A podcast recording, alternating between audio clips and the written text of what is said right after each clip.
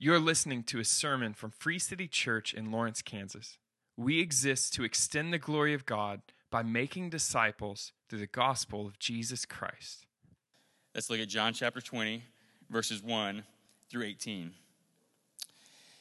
Now, on the first day of the week, Mary Magdalene came to the tomb early, while it was still dark, and saw that the stone had been taken away from the tomb.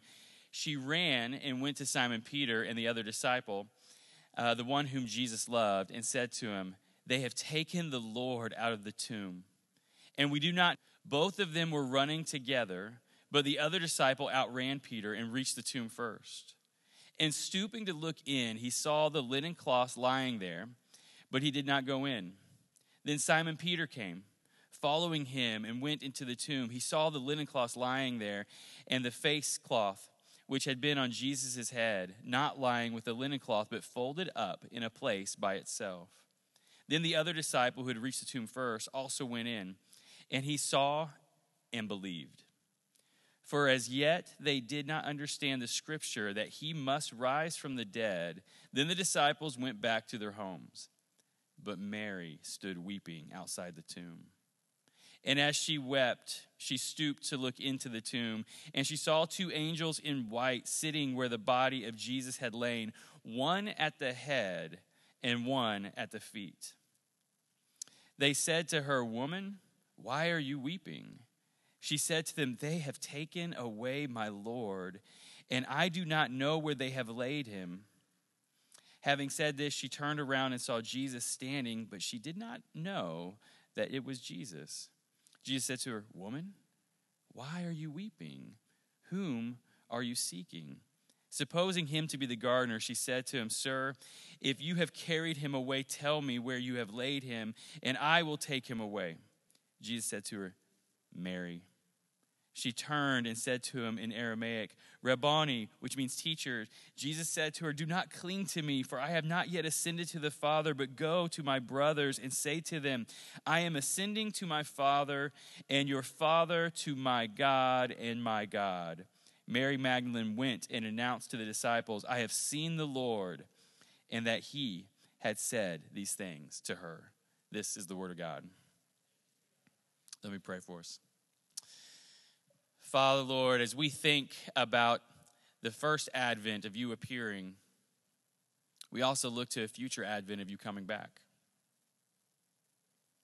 And Lord, like we see in the scriptures, what really describe what we have, like we have a broken world, that there's darkness outside, but there's also darkness inside of me. And Lord, though, through our efforts and what we might true, nothing seems to fix it, nothing seems to hold it at bay. And so, Lord, when we're honest, we're desperate.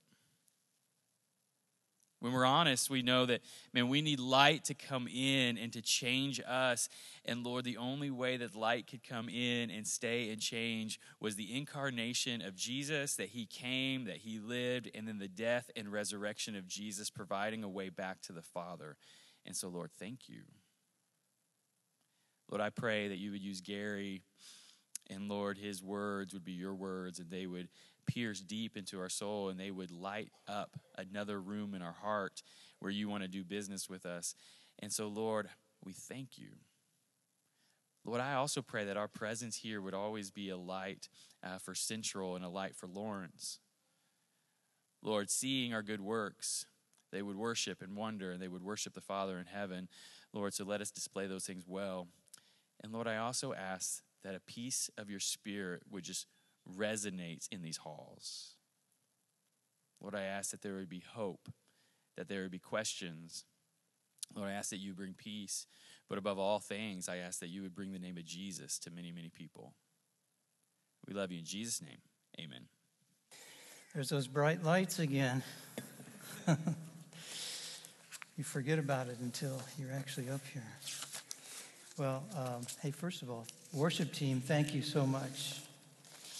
Um, Brian, thanks for leading. Thank you, team. Hopefully, I got all my tears out during the worship time. I'm going to lower this a little bit if I can. There we go. Um, all right. So, good morning.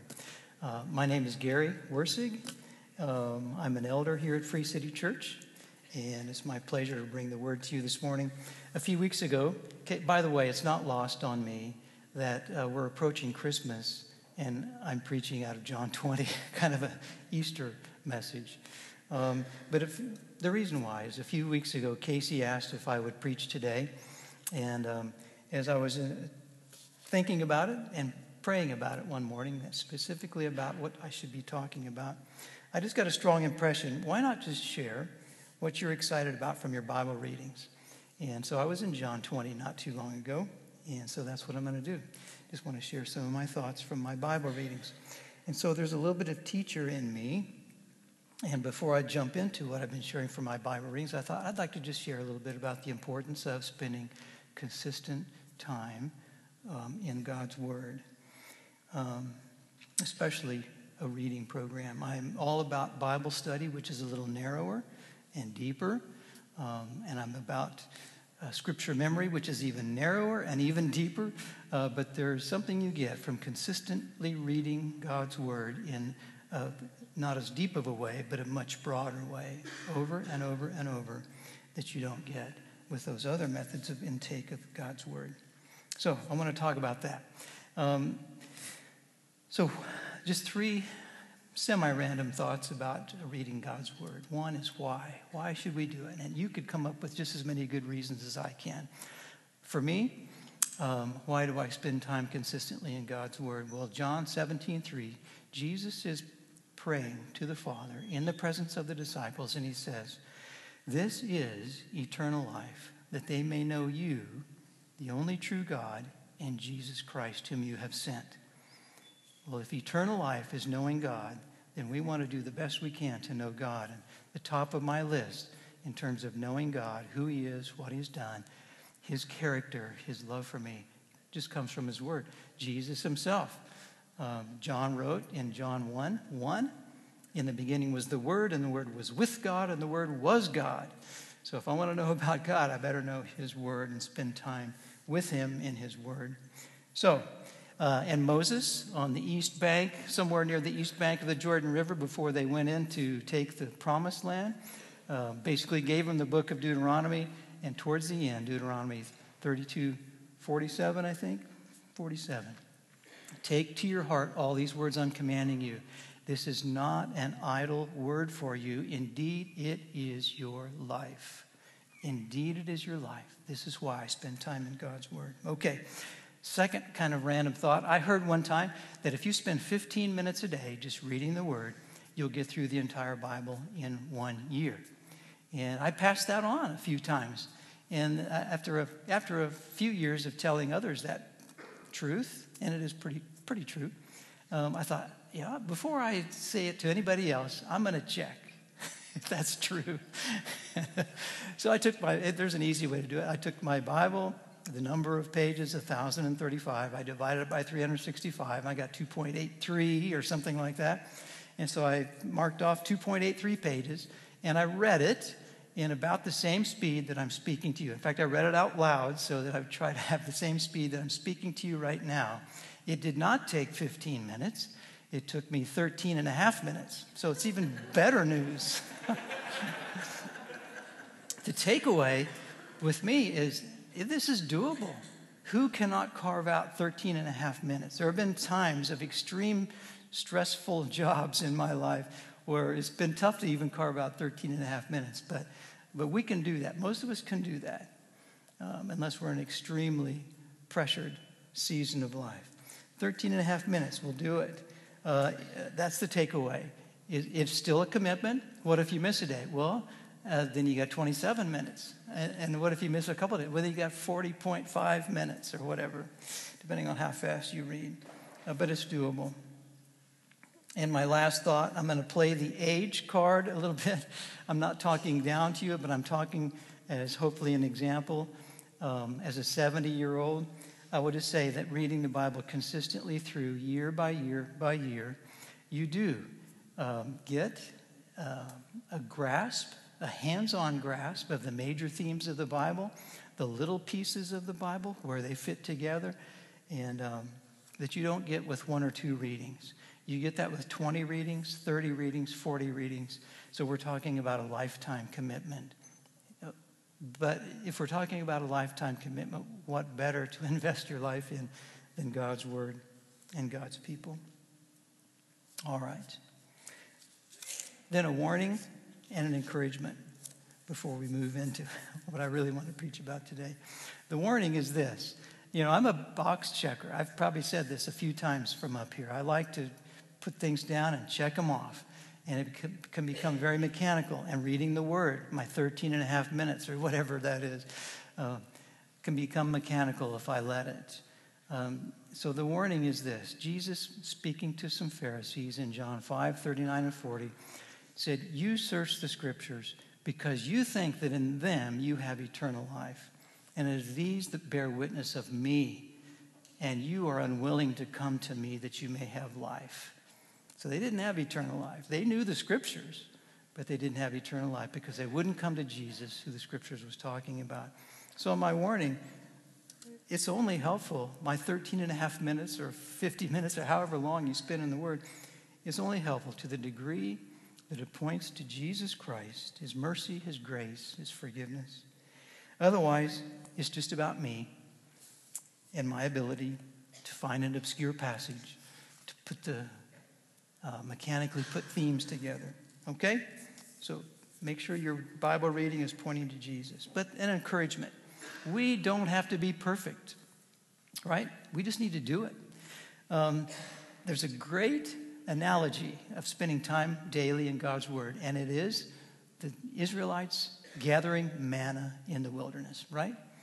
Because the manna came down every single day, and if they didn't want to go hungry, they had to go out every single day and pick up that manna, or else they'd be hungry that day.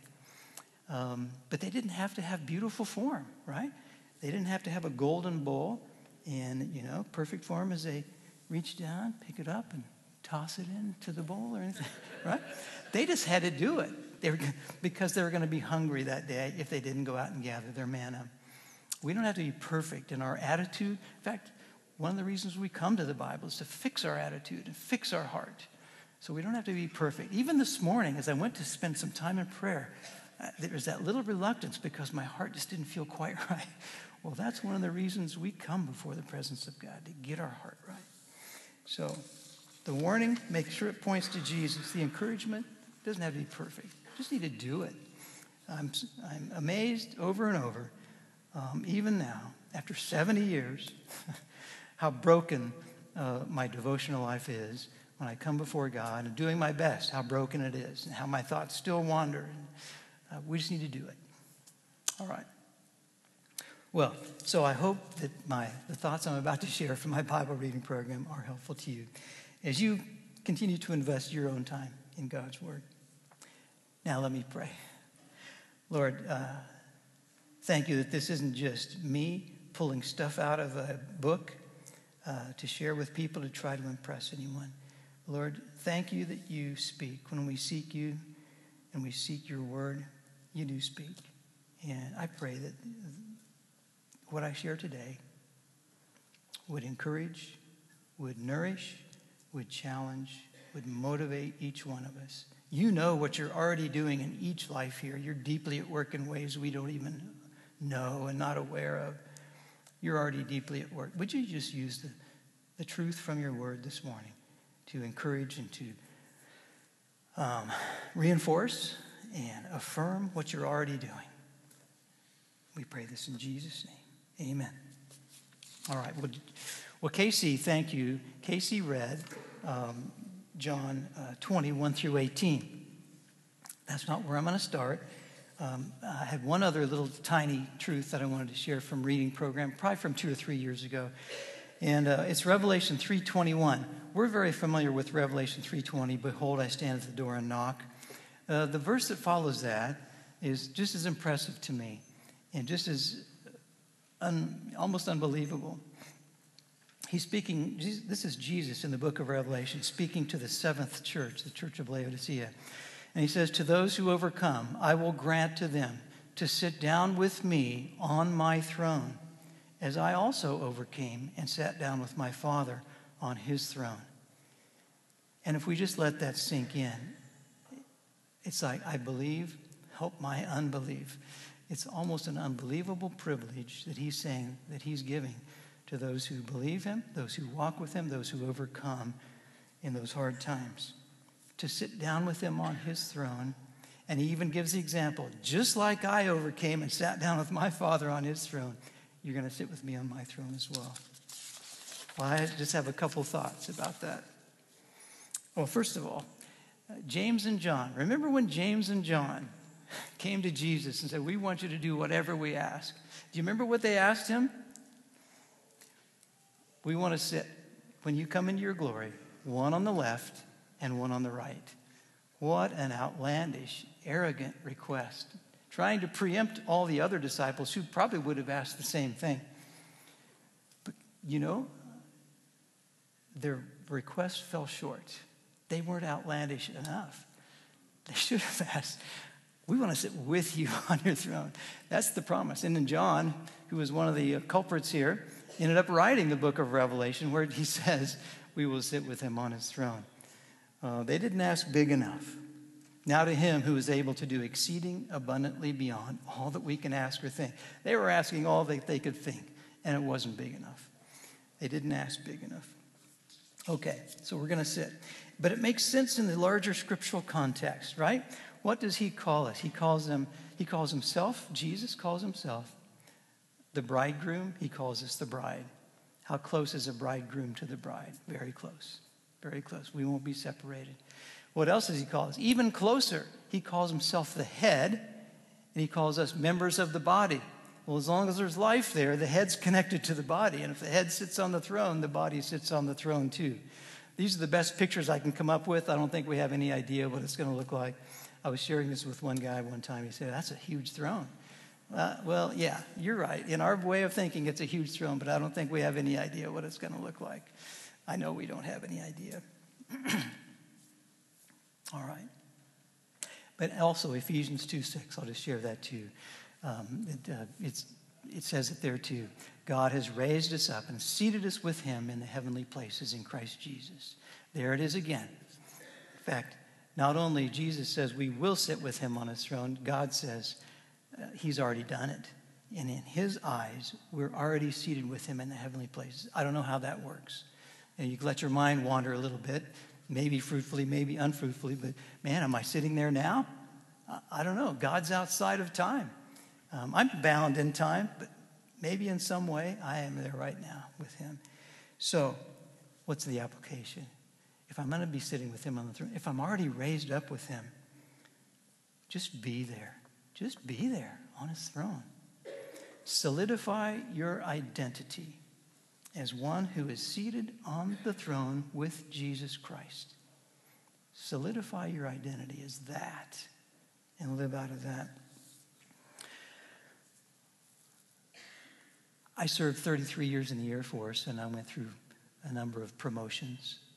Um, every time I was promoted, every time I was given a challenging job and succeeded, or whatever, uh, shown some favor. A little whisper I would sense coming into my ear. You know, when you become, you become a captain, you know, you'll really be something then, and you can operate out of that reality and that identity. When you become a major, when you become a colonel, then you're really going to be something. People will really look up to you. You know what happened when I became an elder at Free City? Boy, when you become an elder, you can really operate out of that reality and that identity, and people will really respect you and listen to you and seek you out. and, uh, you know, the pride uh, can really enter in. And we put our identity in all sorts of things. The problem with that is, uh, you know, uh, and you've heard similar whispers, right? The problem is we're still taking ourselves into all those positions with all of our weaknesses and all of our tarnish, and the image tarnishes. I need an identity that nothing, especially my own weaknesses, can uh, uh, shake and undermine. Then I can operate out of that identity. And what identity can be greater than sitting with Jesus Christ on his throne? I'm not saying we're going to be God. We're not going to be God. But I do say somehow God has taken us from where we are and elevating us to some high degree to sit with him. How's this for an identity? Married to Christ, seated with him on his throne, power over sin, secure enough to humble myself, secure enough to have mercy on others and put them first and serve them, secure enough to love my enemies, pray for those who despitefully use me, like Betsie ten Boom did when she was in a Nazi concentration camp, how she would pray for those guards that were ridiculing her, punishing her, hurting her physically, over and over, praying for them. All right, so that's our identity. And I think we'll return to that as we cycle through John 20. Okay, so here we are, John 20. Casey, thank you again. Um, let's turn to John 20. But as we turn to John 20, I talked about fitting little pieces and big pieces together. I want to fit in. I, have read in John 20, um, you know, a number of times, and things have come up. Now, what does this mean? And what does this mean? Uh, these three of these things that are seen in the tomb kind of make me wonder what are these things? And over the years, God has, I think, shown me little by little what some of these things are. And so we're going to start in Exodus 34. Are we going to start? No, we're not. We're going to start in Leviticus 16. So if you want to turn to Leviticus 16, if you can, on your phone, in your Bibles, uh, the Bibles are on the floor. I can't tell you what page it is, but it's Genesis, Exodus, Leviticus, right? So it's pretty close to the front.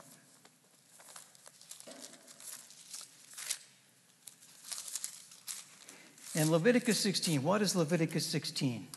what comes to mind when you hear Leviticus 16? Okay, my 30 or 40 years of reading the Bible, the Day of Atonement. This is the Day of Atonement. Uh, Yom Kippur, they call it these days, and it's around the 1st of October. Uh, last year it was either late September or early October, and this year it's the opposite. It's the flip side. So, depending on the signs of the moon, or I'm not sure what all, it depends on, on something like Easter. You know, we never can tell when Easter is going to be until you look at the calendar or Google it. Um, so it's the Day of Atonement. And it occurred how many times? Once per year. What happened on the Day of Atonement? Um, the high priest goes into the temple. He takes uh, blood from some sacrifices that he's given. He takes it into uh, the Holy of Holies, which is behind a veil. And only one person a year, the high priest, could go in behind that veil into the Holy of Holies and offer these sacrifices for all of the sins of Israel. This is the Day of Atonement. This is Leviticus 16. Leviticus 16 gives all of the requirements and the regulations for the Day of Atonement.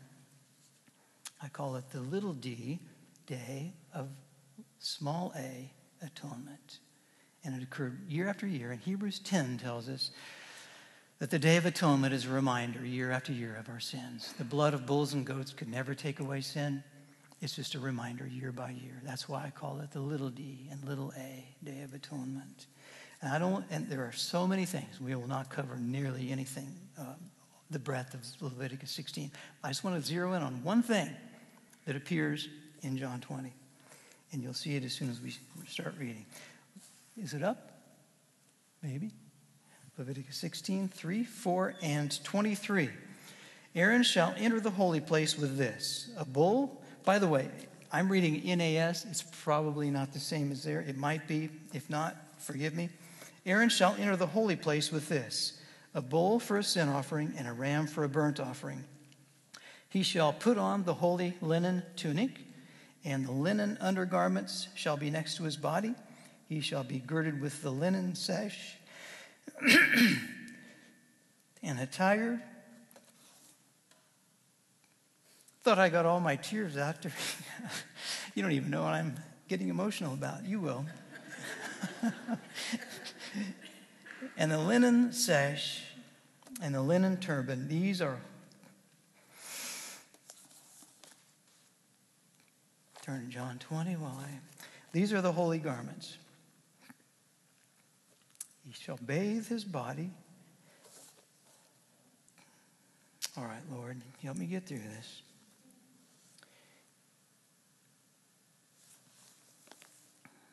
He shall. Maybe you can just read it up there. he shall bathe his body and put him on. And then in 23, he goes in, he does his thing, right? He pours out the blood. And then in verse 23,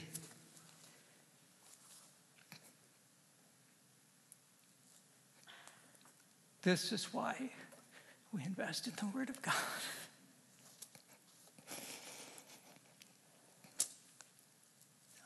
You know, I, I went through this several times at home and nothing. Aaron shall come into the tent of meeting and shall take off the linen garments which he put on. When he went into the holy place, and he shall leave them there. Okay.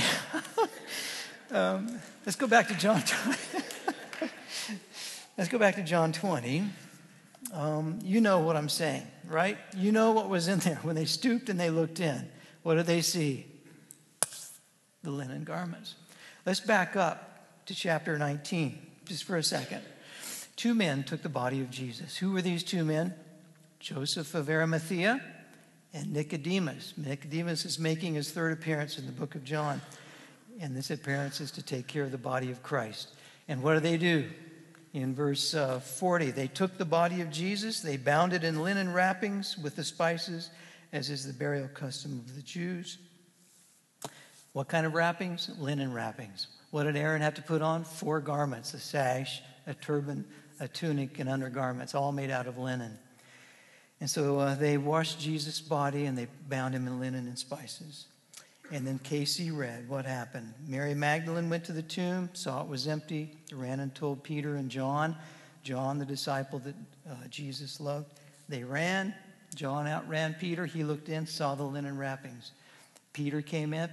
He went right on into the tomb, which John didn't do. He saw the linen wrappings lying there too. Well, on that little day of atonement, year after year, this is what happened. On the capital D day of capital A atonement, which occurred one time, Hebrews 10 tells us, once for all, uh, it was offered for the sins of all time, for all people. Uh, there were also linen wrappings. He was wrapped in linen wrappings and he left them behind. And that was what was there.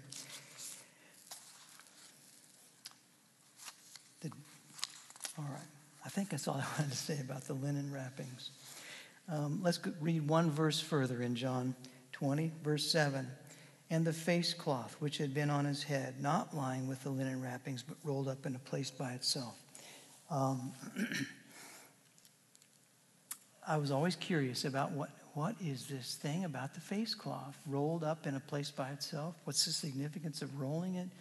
What's the significance of being in a place by itself? Um, I heard a legend one time about the head of a Jewish household did something with his napkin if he was coming back and something else. And then I, I thought, that's kind of cool. Then I looked it up on the internet, and it turned out that's not really a Jewish legend. it's just made up. Um, so I thought, well, what, what could that be? And um, I thought, well, where else have I seen a face cloth? And so I, I want to go back to Exodus 34, where I started to go a few minutes ago. Genesis, Exodus, chapter 34. And uh, Moses is coming down from the mountain a second time with uh, tablets of stone. He smashed the first ones when he, he came back with the tablets, and Israel was partying. Um, wicked, lustful, um, lascivious partying. He smashed the tablets out of anger. God made him do two new tablets. And in verse 29 of Exodus 34, it came about when Moses was coming down from Mount Sinai, and the two tablets of the testimony were in Moses' hand as he was coming down from the mountain, that Moses didn't know that the skin of his face shone because of his speaking with him. So when Aaron and the sons of Israel saw Moses, behold, the skin of his face shone, and they were afraid to come near him. So, what did Moses do? After he spoke with them a little bit, he's, he, he, they were afraid of him. He put a veil over his face, and every time he went in to talk to God, he took the veil off of his face. And every time he came down to talk to the people and transmit what he learned from the Lord, um, he put the veil back over his face so that they wouldn't be so afraid. Um, and that's a practical solution. It's a kind of a sad solution. Uh, Moses came down the first time and they were just partying. uh, there's a separation. Psalm 103 says, He made his ways known to Moses, his ways known to Moses, his acts to the sons of Israel. It's one thing to know the acts of God, it's one, another thing to know the ways of God. And so that veil is a separation between God and people. it couldn't even stand to look at the glory that was beginning to fade away from his time with the Lord. Well, um, Paul picks up on this theme in 2 Corinthians 3. And I just want to read a little bit about that veil again. Paul's New Testament take on it. 2 Corinthians 3 15, 16, and 18.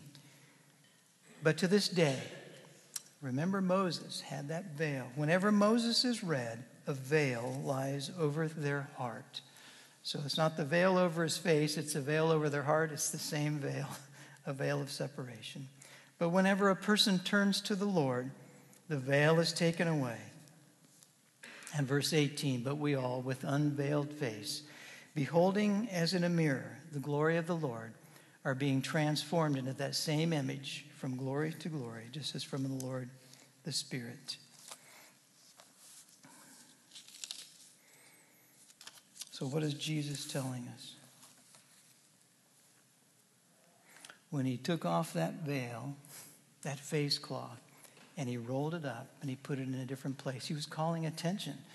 The linen wrappings are one thing, the veil of separation between Jesus and us is another thing.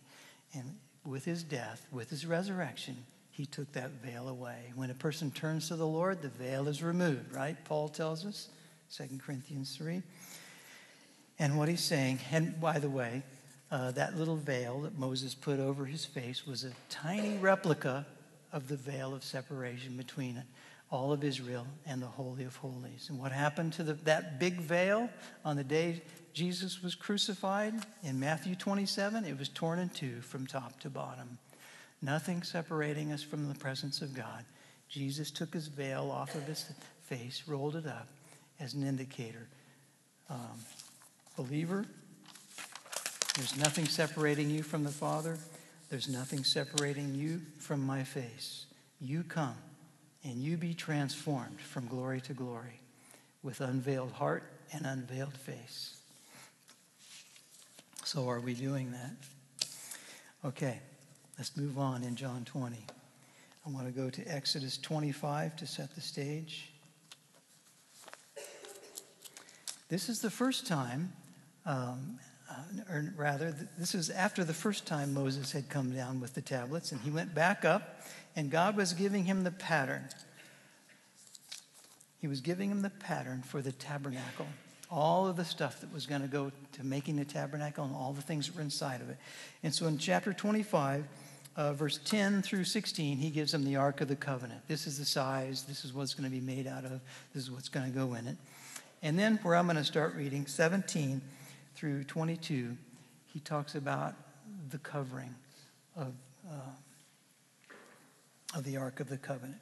We thought the most important thing about the Ark was what I thought, and I'm assuming maybe you thought, the most important thing in that Ark was the, the law, those stone tablets of testimony. The most important thing about the Ark was what went on top of the Ark and which covered those the judgment of the law. Let's read about it. You shall make a mercy seat. Even the name, the mercy seat, of pure gold, two and a half cubits long, about three and three quarters feet long, one and a half cubits wide, about two and a quarter feet wide. You shall make two cherubim, cherubim, powerful angels, of gold. Make them of hammered work at the two ends of the mercy seat. Make one cherub at one end one cherub at the other end. You shall make the cherubim of one piece with the mercy seat at its two ends. Says it enough time. One at one end, one at the other end. At their two ends.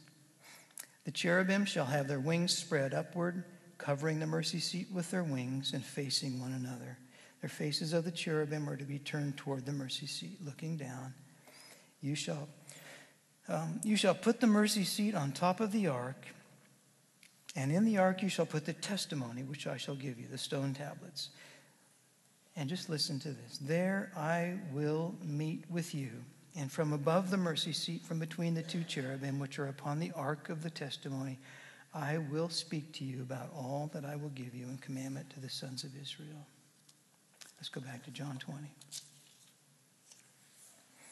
By now, uh, you remember Casey's reading. Um, James and John had seen what they wanted to see, and they, they went back to their homes. Who stuck around? Mary stuck around, and she stooped and she looked in one more time.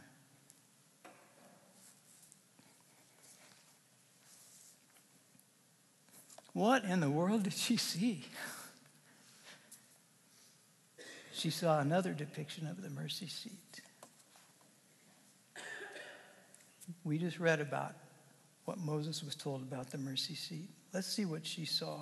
Let's read it again. Mary was standing outside the tomb weeping, and so as she wept, she stooped and looked into the tomb, and she saw. What did she see? Two angels in white, sitting, one at the head, one at the feet, where the body of Jesus had been lying. And they said to her, Gary, why are you weeping?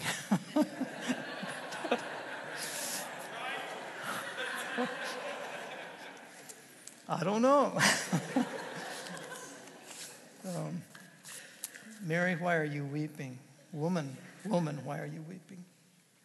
And she said, Because they have taken away my Lord. I don't know where they've laid him. And um, when she said this, she turned around and saw Jesus standing there. But she didn't know it was Jesus. Jesus said to her, Woman, why are you weeping? Isn't that cool? The angels and Jesus are right in lockstep on the same page. Why are you weeping? Whom are you seeking? Supposing him to be the gardener, she said to him, Sir, if you've carried him away, tell me where you've laid him, and I will take him away. And Jesus said to her, Mary. Okay. Maybe just stop there for a second. What did, what did she see when she looked in? I was tempted at first to look to say she saw the real mercy seat. She saw the real place where Jesus had been lying. But I don't think, I don't think so. I think uh, Hebrews uh, 9 and 10 tell us that all of those things in the tabernacle were a copy and a shadow of the things that are in heaven. So I think the real mercy seat is in heaven. I think it's the throne of Jesus Christ. That's where the real mercy seat is. But she saw a better depiction than Moses got. Moses got a pretty good depiction. She got a better look at what the mercy seat is the real Jesus, real angels. Um, so that's what she saw when she looked in. It's cool. When James, uh, when John and Peter went back to their homes, she stuck. And I, I, Casey, when he read it, emphasized that. And I appreciate that. She stuck and she looked again. Boy, what does that tell us? Is it 13 and a half minutes or is it 15 minutes? you know, stick around, look again, look again. Uh, she said to him in Hebrew, Rabboni, you know, I'm going to turn this off for a second.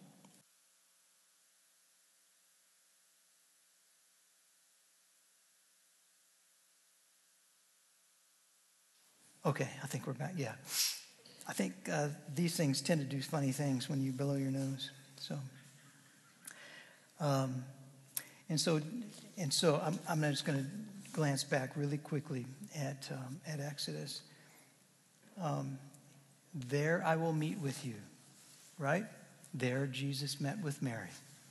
And there I will give you commandment, what, I, what you shall tell, tell the sons of Israel. And Jesus gives Mary commandment what to tell uh, the disciples. He says, uh, Go, and, you know, stop clinging to me by the way, stop clinging. I've not yet ascended to the Father. He'd already died, he was already resurrected. But remember when in, in Leviticus 16, well, you don't remember because I didn't read it, but in Leviticus 16, he put the garments on, he did certain things. He went into the, uh, back into the tabernacle, took them off and left them there, and then he did some other things. He performed some more uh, of, the, of the Day of Atonement.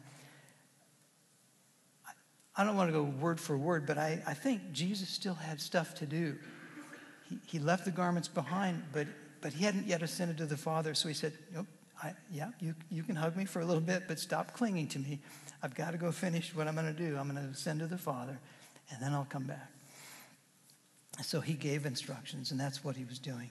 So Mary Magdalene came announcing, announcing to the disciples, I've seen the Lord. And he said these things to her. Okay. Uh, now, I already emphasized it, but Mary stuck around and looked again. And what did she see? Boy, she saw a better depiction than Moses got of the mercy seat. She uh, got the first encounter with the risen Christ. It wasn't James, it wasn't John, it wasn't Peter, it was Mary. I want to talk about the, uh, the mercy seat covering the Ark of the Covenant, in which is the law. It doesn't destroy the law, it doesn't negate the law, but it supersedes it. It hides it, it fulfills it. It fulfills the judgment and the condemnation of the law, and it's covered by mercy. James tells us in James 2:13, mercy triumphs over judgment. And I can't think of a better depiction of mercy triumphing over judgment than the mercy seat covering the judgment of the law on the Ark of the Covenant. Well, what's our application? Whether you have a relationship with God through Jesus Christ or whether uh, you do not, come to the mercy seat. Come to the mercy seat. Unbelievers, if you haven't got a relationship with Jesus yet, receive his mercy, receive his forgiveness, not the condemnation of the law, but his mercy receive his eternal life, respond to the capital D day of capital A atonement. Hebrews 4:16, you know, whether you're a believer or an unbeliever, um, Hebrews 4:16 says, "Let us then draw near um, with confidence to the throne of grace, so that we might receive mercy and grace to help in time of need." Believers like Mary, stick around in the presence of the Lord. Look again she got to see a literal depiction of the mercy seat, and she had that first encounter with the risen Christ.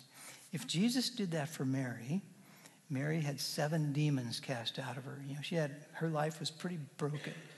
If God would do this for Mary, what will he do for you in your times with him? So, let us approach the mercy seat. Jesus knew Mary's name. He knows your name. Just like he called to Mary, he calls to you.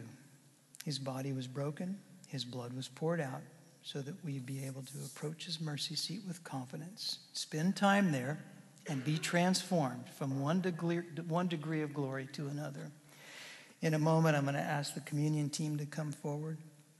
Uh, but until they come, uh, listen to this. We celebrate the mercy seat each week by remembering that the Lord Jesus, on the night in which he was betrayed, took bread. When he had given thanks, he broke it, and he said, This is my body, which is given for you. Do this in remembrance of me. In the same way, he took the cup after supper, saying, This is the blood of the covenant, which is poured out for many. As often as you drink it, do this in remembrance of me. All right, communion team, please come forward. As we move to communion, there are three possible movements for you. If you trust Jesus as your Savior, come forward and take the bread and the wine or grape juice, which represents the body and blood of Jesus Christ. If you're not yet to the point of trusting Jesus quite yet, you may just want to stay seated and think about what Jesus did on the cross to pay for your sins with his very blood. Today could be your day of atonement. Capital D, capital A. If you sense that you need prayer about some specific issue you're facing, it could be anything. Our prayer team is back behind those curtains. Please go talk with them. They'd be delighted to pray for you. Let's pray. Well, Lord, you are on the throne. We rejoice in the fact that even though we don't understand it, in some way, we will be seated with you on the throne. You've predestined us to um, being conformed to your image, and you've promised that those who overcome will sit with you on your throne. May our actions and our thoughts going forward be secure thoughts and secure actions, secure in the reality that we're seated with you in the heavenly places.